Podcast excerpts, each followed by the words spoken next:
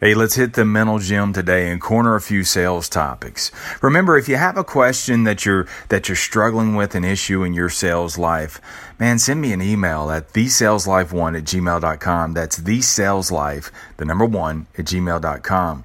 Because trust me, if you're struggling with it, many others are too. So so don't not send it because you think that you're all the the only one going through it. You ain't. Trust me. I've been getting a lot of different emails from people that are struggling with different issues in their in their um, in their sales life. So as, as we uh, continue on, what we'll do is is we'll address uh, some of these uh, some of these topics.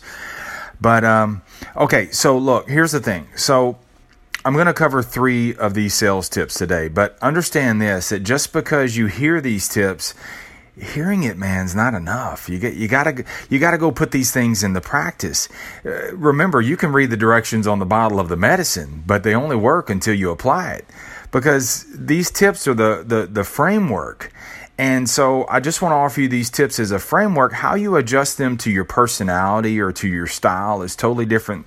It's it's totally up to you because my style is going to be totally different than your style.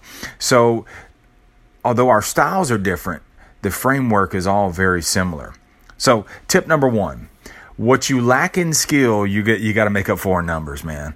Now, this goes only not only for rookies, but this also goes for veterans in the in the sales game too. Because let me let me point you veterans out. A lot of times, because you've been doing this a long time, you're skilled enough that you can manipulate your month to make your nut, to cover your nut, whatever your monthly bills are. But what happens is is you bang against those same numbers every single month and you're not advancing in your career because you're you're lacking the skill, you're lacking the above and beyond skill set to get more customers. Of course, you want to make more sales, but you've got to do something different if you want to make more sales. And that means that you need to refine your skills even more. Now, even for rookies, I want to tell you this you ain't going to naturally get it. The only way that you're going to get it is, is you, you got to grab more numbers. You're, you're not going to get better, man, in sales until you first get worse. That's right. You got to bomb. You got to go too far. You got to get pushed down in the dirt. You got to get laughed at. You got to get hung up on many, many, many, many, many, many, many times to the infinity power. That's the only way you're going to get better. Look, we could have a classroom setting and teach sales all day long for weeks and weeks and weeks, but that's only in theory, dude. And the only way to test it is to get out there and apply it and, and that part is the mentally tough part. That part is is really really tough, really really sometimes discouraging as well because it's human nature to want to protect yourself from failing again. But the lessons the lessons are all in the failure. It's a lot like life. And sales is a lot like life, which is why I call this podcast the sales life because it's parallel to life itself. Look, Selling is contrary to human nature. It's human nature to want to go protect yourself and hide and not take any more risk. But in order to really do big things, in order to accomplish big goals, not only in life, but also in sales, is you got to go out there and fail. And the only way that you're going to learn more is to go out there and, and, and fail. Dust yourself off, get back up, and go at it again. Look, the lessons the, the lessons are what help refine your style. They, they help you find your voice and then you, you, you find your skills uh, within those, within those failures. And then you match those skills to your talent. See, talent's not enough. Look, I've worked with professional athletes, former professional athletes, that that they, they couldn't cut it with me. They couldn't roll with me in sales. Now they could bust my ass up on the field and on the court, but they, they, they had the talent, yes, but they were unwilling to go out there and learn a new uh, new set of skills. And so what you've got to be able to do is just because you're talented in one area, that's all fine and good. That means that you're capable, but the the refinement part of it is the way to match that with your talent is all through the skills. And the only way that you're going to get more skillful in anything is reps, reps, reps. Tip number 2, clarify the no. Now, here's the thing. For the customer, it, the easiest no for them to say is the first one. So, um, can I earn your business today? No. That's easy for them to say. The first one is is real easy the the key to it is is most salespeople turn back after the first no. They turn back from after the first no because why? We don't want to piss the customer off, right? No, it's not about doing that. You're not going to piss them off. What you got to do is you got to find the clarity in it. Okay? So here's the thing, the more no's, the more the more NOs you get, the more you can get from the customer, the harder it is for them to actually say it. Because the first one is a knee jerk no. But the, the, the second and the third and fourth, what that causes them to do is if you're really skillful, we'll use that word again, and you help them unpack their thoughts. Because most no's, NOs, are actually not NOs at all. They're not no's at all. They're KNOWs. They're the other no's. They don't know if they can afford it. They don't know if they can get approved for it. They don't know what their trade is worth. They, they don't they don't even know if they can trust your product or your service or or even you. They don't know if you're worth taking a risk on. So what what you got to do is most of the no's you got to find the fear. Most of the no's are fears. And and and their no's are either fear based or sometimes they're just assumptions. They're assumptions that they don't know why you're asking the question to begin with. And the only way that you're going to to um, clarify that is to go beyond, beneath the no. See, using their assumptions and, and, and, and many assumptions are from past experiences.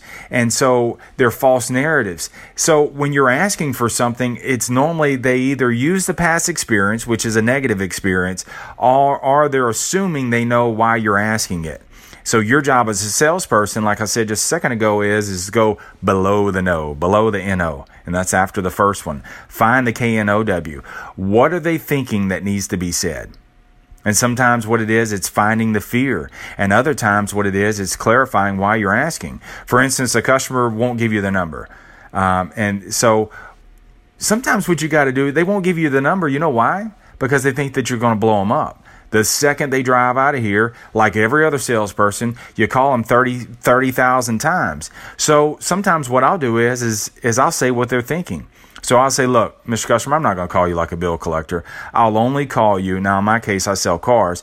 I'll only call you if this specific vehicle comes in.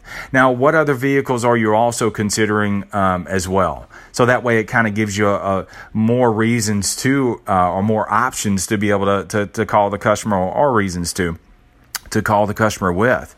Now, and then once you do that, once you clarify the no, ask for it again. So, Mr. Customer, I'll only call you if this if this specific model comes in. If it doesn't, I'm not going to call you. Now, what's your number?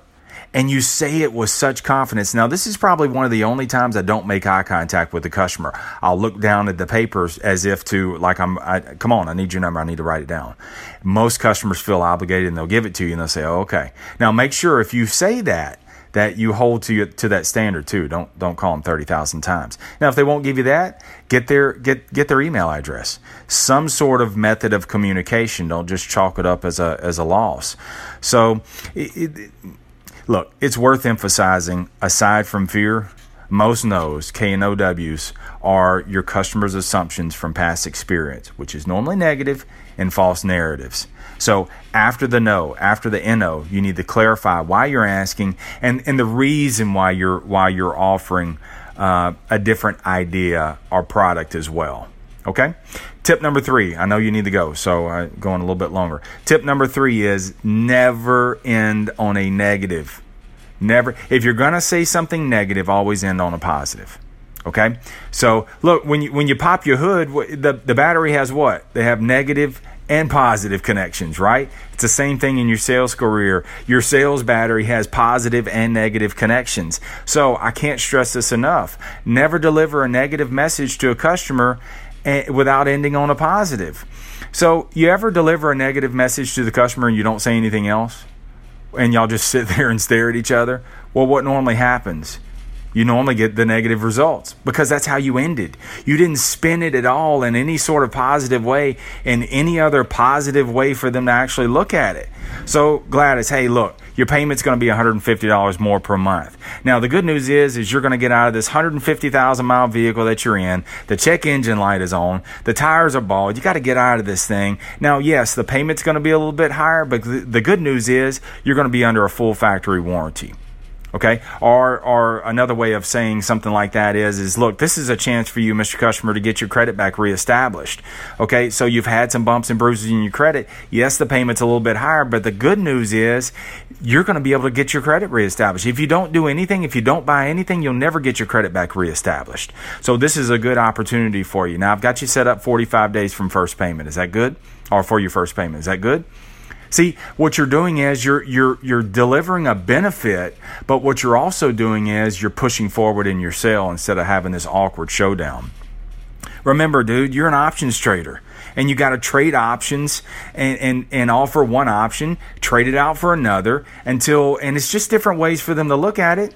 And so what you're doing is is you're giving them other ways besides just hey a budget standpoint. Eh, I'm just going to use that as an example. Instead of the negative one budget standpoint, why not offer it, spin it to three or four different ways for them to look at it in the positive light as well. Hey, that's what happens in life too, right? You can get hit with something negative in life, but you also have other positive ways to look at it. But you got to find it. You got to look for the positives. So, anyway, that's all the time that we have today. That's your three sales tips. Remember, learn from what you listen, apply it to your life. Remember this no matter what happens in life, life's all negotiable, and the greatest sale that you'll ever make is the sale you own you because you're more than enough. Thanks for tuning into the Sales Life. I'm Marsh Buice, and I'll see you next time.